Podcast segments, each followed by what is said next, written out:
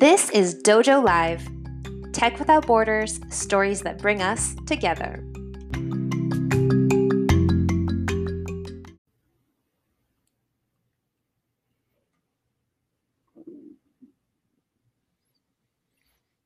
Good afternoon, everyone. Welcome back to another edition of Dojo Live. Today is Tuesday, November 24th, 2020. I'm Tulio Siragusa, broadcasting from Southern California. I'm joined today, as ever, as always, by my co hosts, Carlos Ponce in Cuernavaca, Mexico. Hi, Carlos. Welcome hey, back.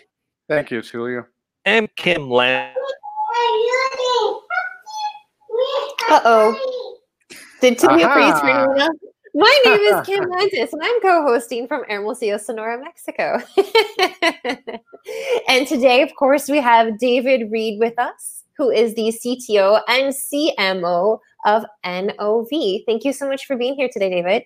It's good to be here. Thanks for having me. Awesome. So to kick us off, could you please tell us a bit about you, who you are, who is David Reed? Well, um, I am uh, originally Scottish and um, married to a Californian, Southern Californian.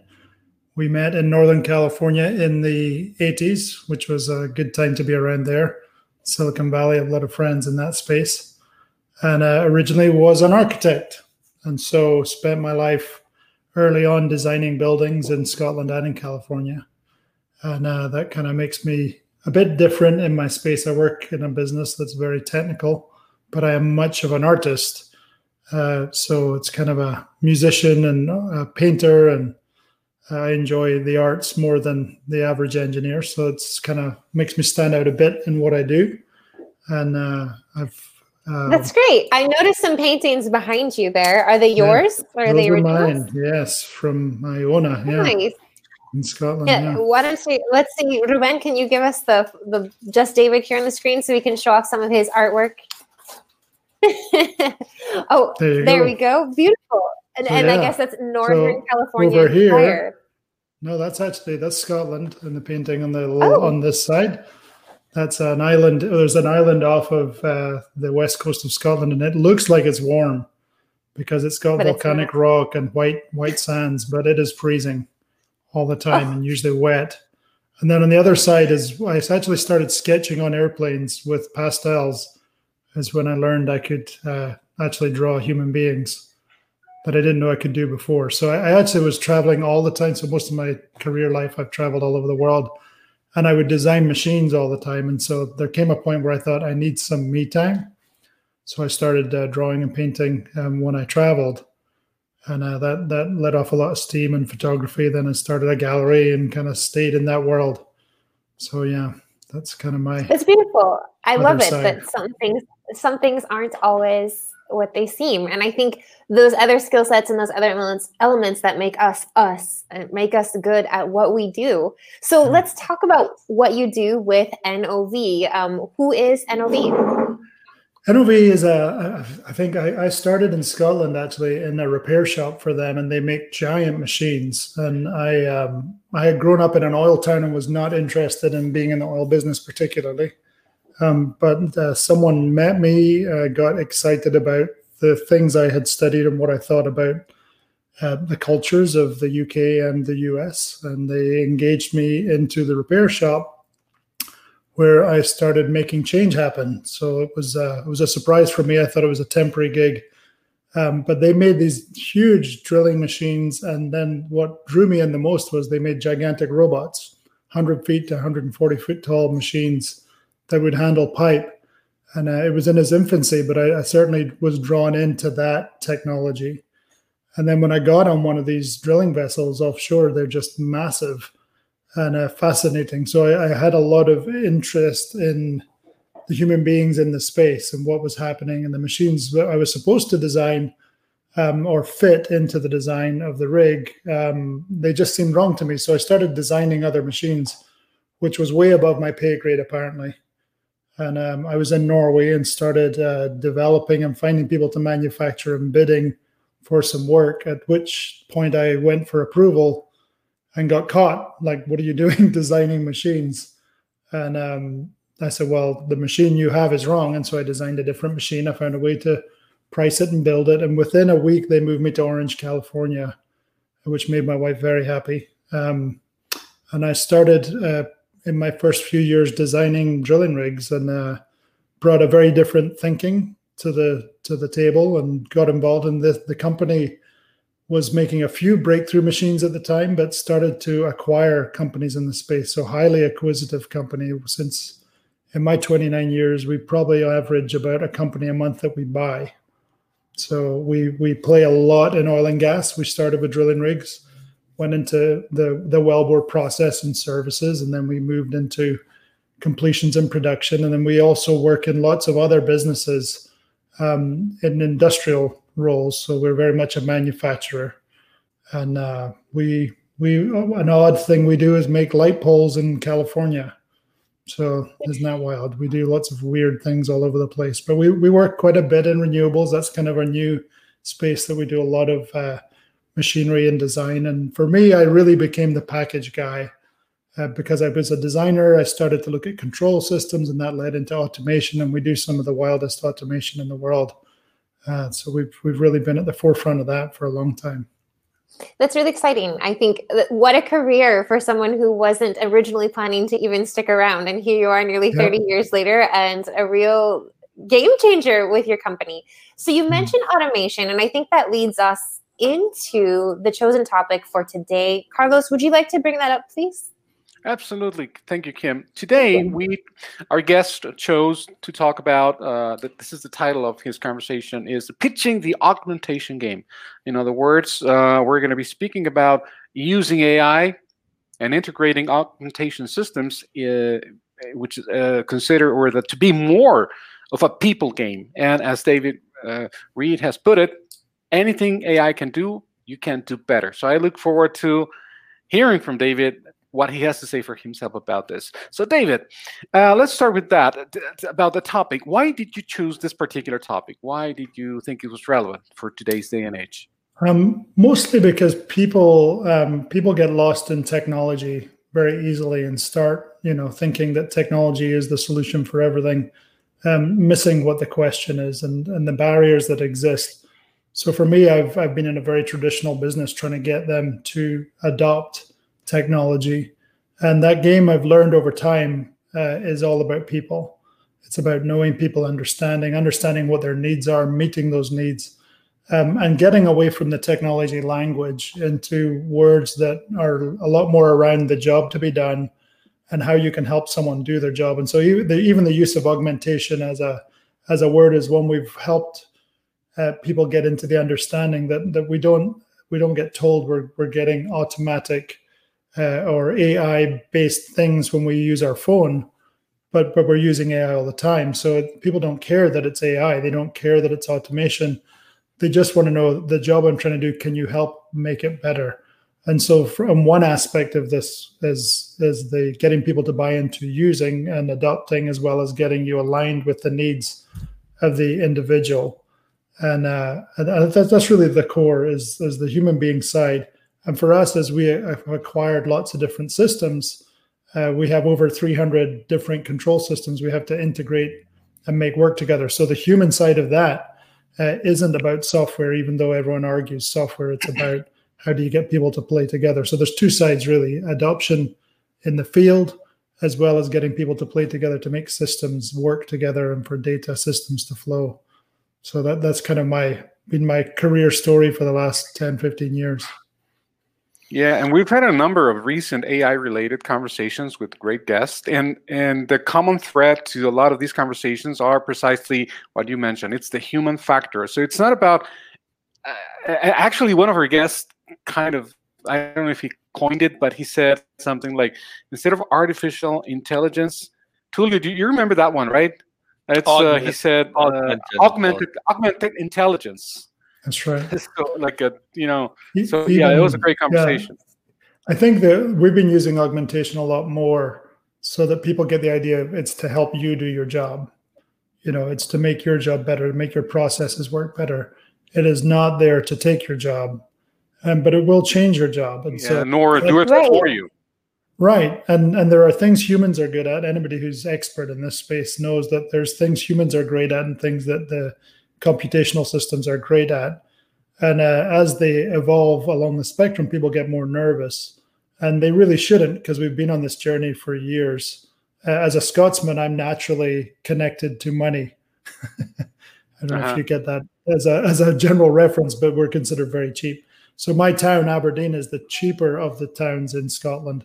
Um, so when the day that I was able to, talk, you know, deal with a wall and a machine to get my money out the wall, was the breaking of something you know pretty significant where i'm going to trust my money with a machine. And so from then on we really were beyond um, a lot of things that we were fearing. As you started to observe nobody was saying i mean atm is an automated telling machine teller machine but but you trusted it and you know you may have counted it early on but but today it's it's rare that you would actually count the money coming out and uh, but it's been with us for you know all of our lives right we've we've had that that's kind of an early reference that that continues on, um, and and it just keeps evolving. And I think Y2K was a big moment for me around 2000.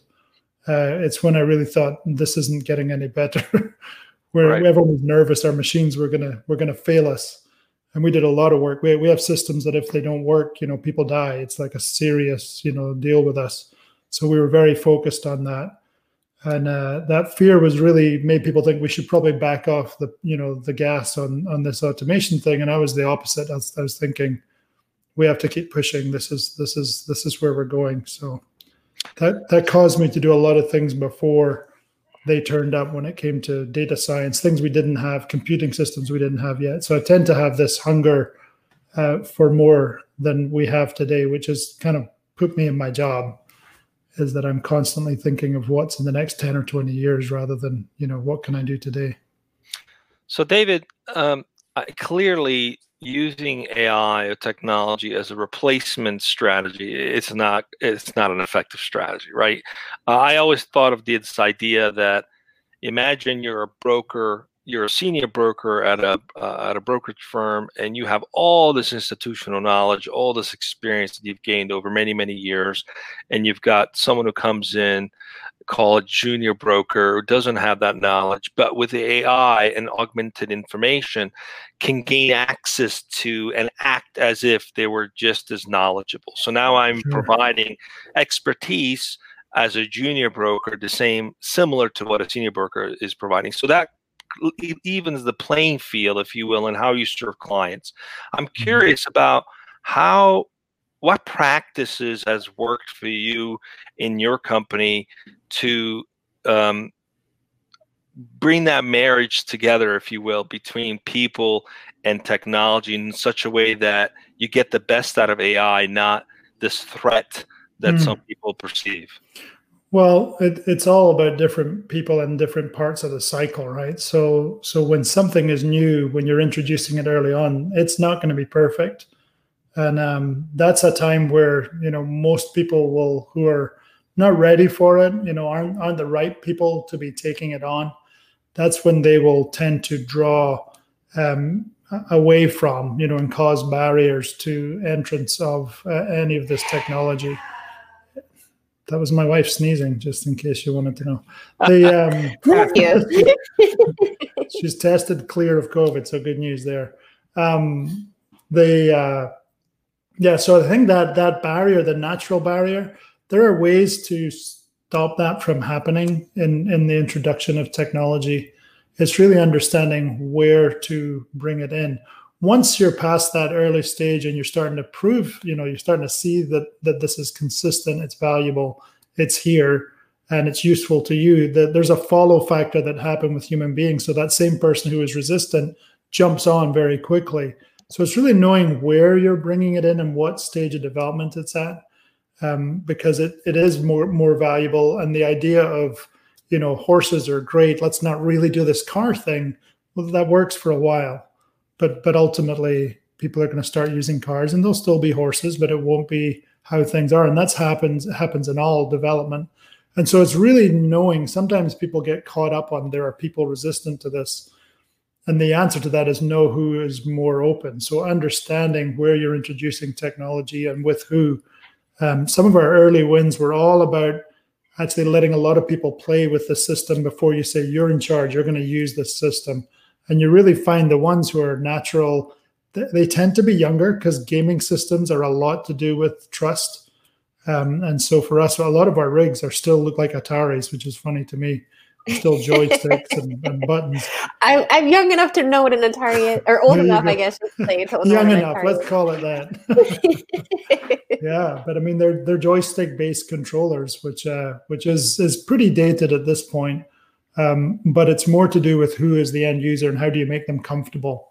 Uh, and so we, we did find younger people every generation that we release the next thing, the younger ones tend to pick it up faster and be more comfortable with it. But once again, I think phone technology is the thing that really changed everything because it, it, it broke that that gaming challenge where you had to be a gamer in some way but uh, now it's more you know people are using it because it helps their life. And, and I, I, always describe to people how frustrated i get that my email won't self-sort.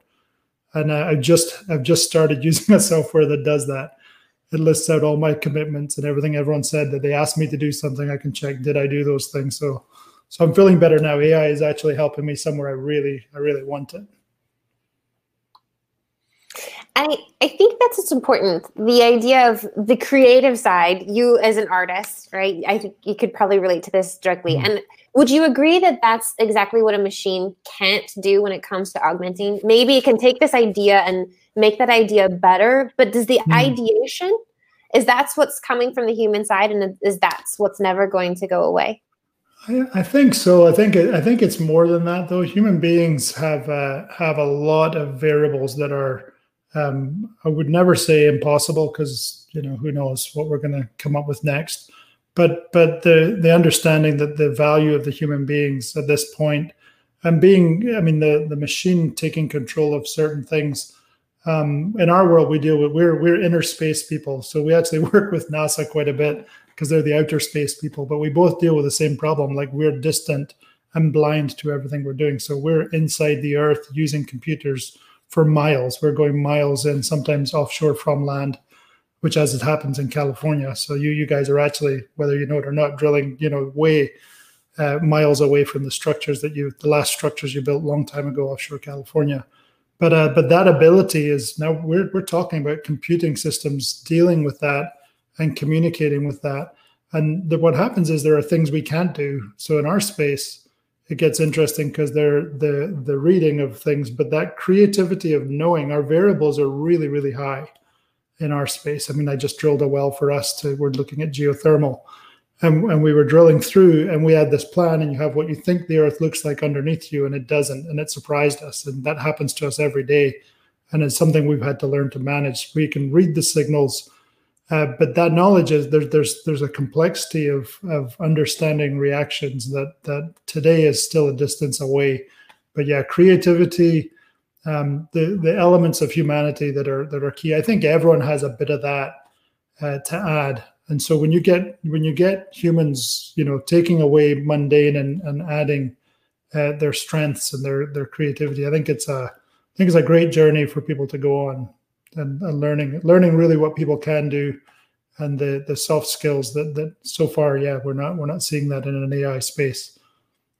It's interesting you mentioned drilling into the core of the earth and getting different met- uh, measurements and readings and learning new things. I'm mm. assuming that in some cases, what's being learned are the assumptions that were made were incorrect. Yeah, yeah. Full. I mean, it's extremely complex complex equations, um, and we model it. And so, what our what our AI systems do is we will actually build Earth models. This is one of the things NASA wants to learn for other planets. They're working on living on other planets. We do work with SpaceX as well, and they're all very interested in habitation, you know, on other places.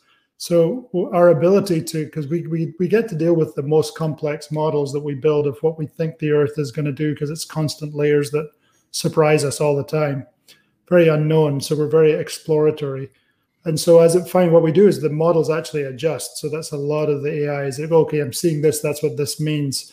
And if if we're doing multiple wells in a place, it can start telling a rig nearby, hey, this is what you're going to see, this is what this looks like. So it starts communicating amongst itself. I mean, the way we drill now as it does something, if we'll like if you can imagine miles of a piece of pipe being twisted, uh, it can get stuck and have very violent turns that happen.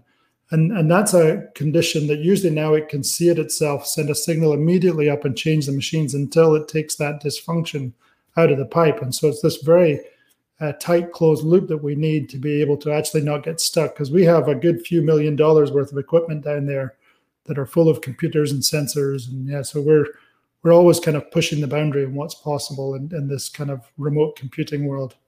So yeah, it's just fascinating stuff. It, it's it's interesting, guys. Remember, we've spoken to a few guests about uh, ethics around AI and being cautious to not mm-hmm. let history uh, automate itself moving mm-hmm. forward. Specifically, when it comes to behavioral information towards consumers that could be skewed in uh, in, in ways that that that doesn't necessarily that has a lot of bias. So I'm mm-hmm. so it's encouraging to hear that you know we're literally poking at the earth, right? And mm-hmm. we're, we're we're learning uh, whether the assumptions we've made over I don't know the past few hundred years are correct because you can't create a new future without first knowing the accurate the accuracy of the past. Mm. You know, where does does this create any dilemma at times in terms of you know scientists that perhaps had a theory or hypotheses for something and they you know stuck the flag in the ground and saying this is what it is. I've researched this for 30 years and suddenly you know some ai software system says sorry you were wrong. You know how does that how do you guys deal with that? There's uh, ai hasn't got there yet with us because i mean we're still our surprise level is high. Um, we um, we've seen i mean there's some things that have developed as theories and you can you can kind of read books on it. There's a few out there theories. One is that the regeneration of the earth that uh, that it produces hydrocarbons on its own. So we've gone back to places and found more hydrocarbons later. And that's a that's just one of those wild theories that where we could be wrong. So generally not accepted but but it has happened where we've you know we've we've found that inside the earth understanding what's there. We have we have great fixed theory on the science of the earth, how it developed, and what we're doing and what we're seeing. And, and fossils generally are confirming some of that. Uh, but at the same time, there are behaviors we, we don't understand. So it gets it can be interesting. Um, so far, AI is not not reading that yet. Uh, mostly, it's just doing physics models. So it's dealing within in the sciences of what we drill through and what the behavior is. And so most of it's in that space. It all it all ties around where the money is. It's it's less about understanding the earth more you know how can we do this most efficiently uh, and get the most out of what we drill.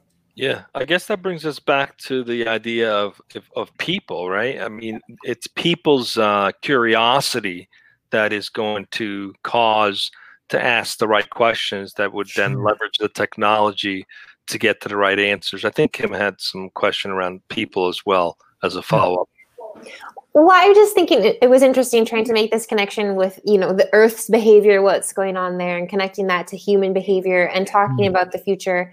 I'm interested in what's happening in NOV. Um, forgive me if I'm bringing up a controversial issue here, but drilling, right? We're talking mm-hmm. about natural resources that are finite; they will end.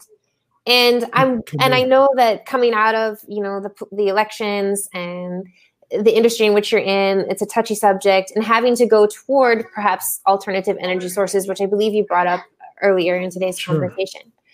So, how what are you doing as a company to help with this people behavior to create a sense of you know security and community and culture, but also as you move into this unknown, is what's going to happen as we're moving mm. it could be something in the near future of a political scope or what's going to happen in 10 to x amount of time when you know oil is not readily available or how are we using technology and this augmented intelligence to help monitor our people to keep your company culture and to move hmm. toward that future whatever that future might be?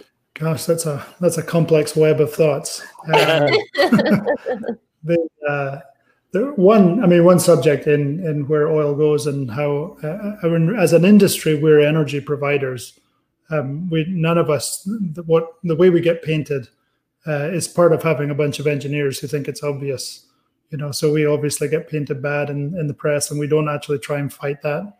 You know, we, we kind of understand it. Um, but at the same time, we're we're probably the ones who will actually solve a lot of the other energy issues. Uh, for a long time, we've been the ones spending the money. we don't talk about it unless it's a good business, you know, outcome. But I mean, we if you look at how we install offshore wind, we we build and design about 80% of all the offshore wind systems uh, that are out there because it's the same thing we use to to set up rigs. You know, it's actually drilling rig type structures that we use. Um, we play in all of those spaces. We have a lot that we do um, inside of the energy kind of transition, and, and you'll find inside of oil and gas that's probably where the most work is going on to solve problems because a, lot of the government-led programs um, have not had uh, the business focus that we've had, and so they're they're looking for help uh, to try and improve the outcome. So we we play in a lot of different spaces and and have for quite some time. Uh, because the systems are very similar across all the different solutions, and there's still room for new invention there.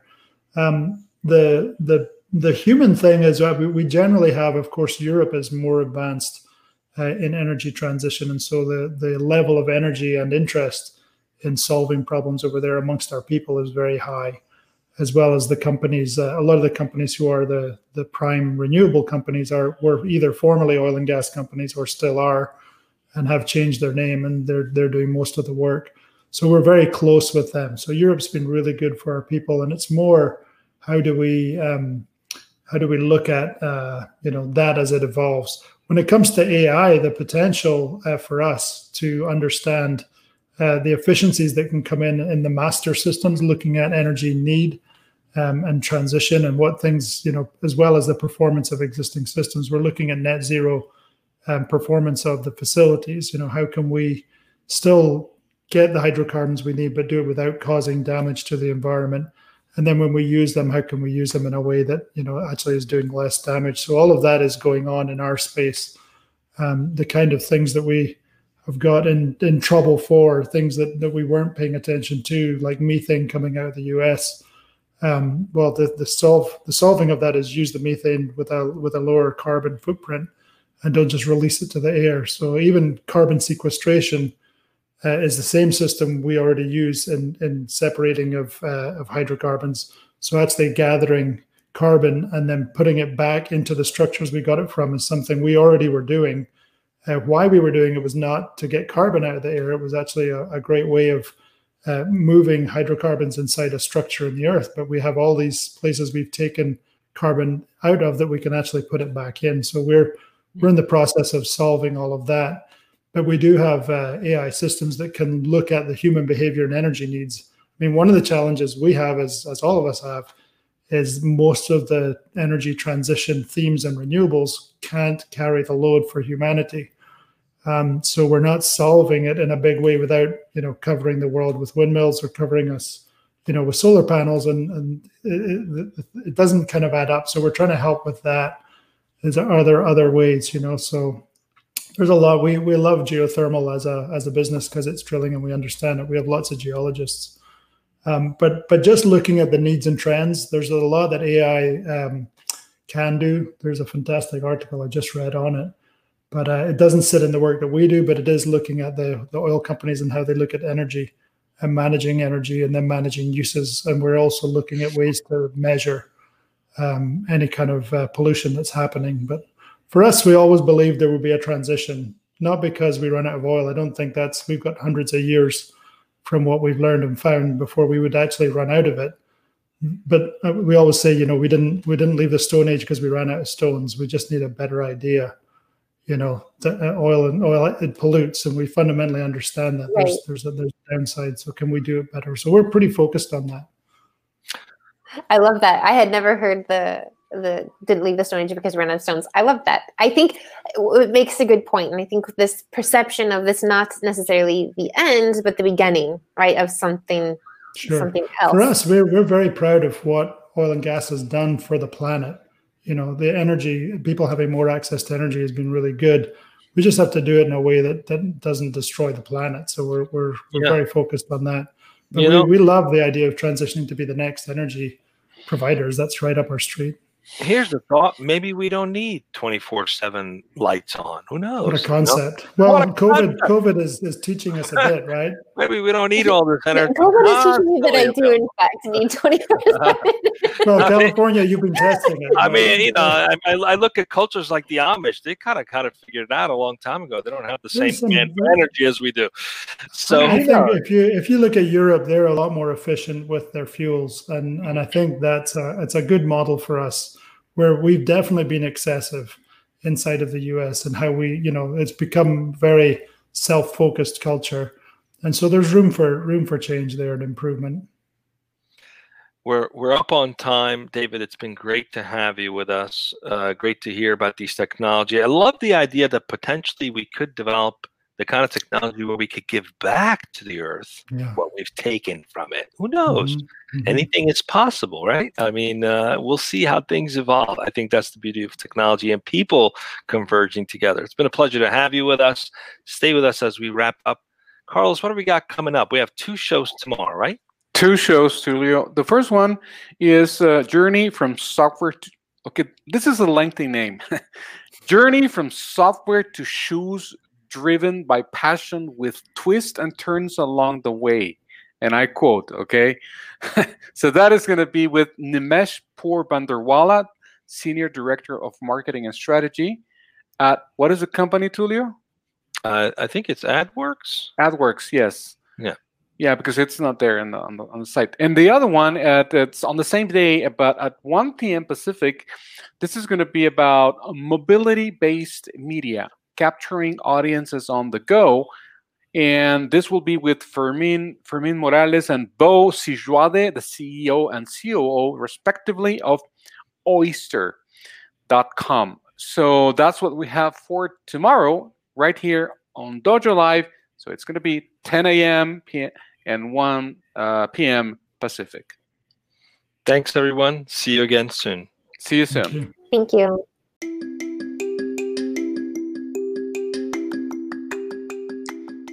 Check out past episodes, transcripts, blogs, and more on our website, dojo.nearsoft.com.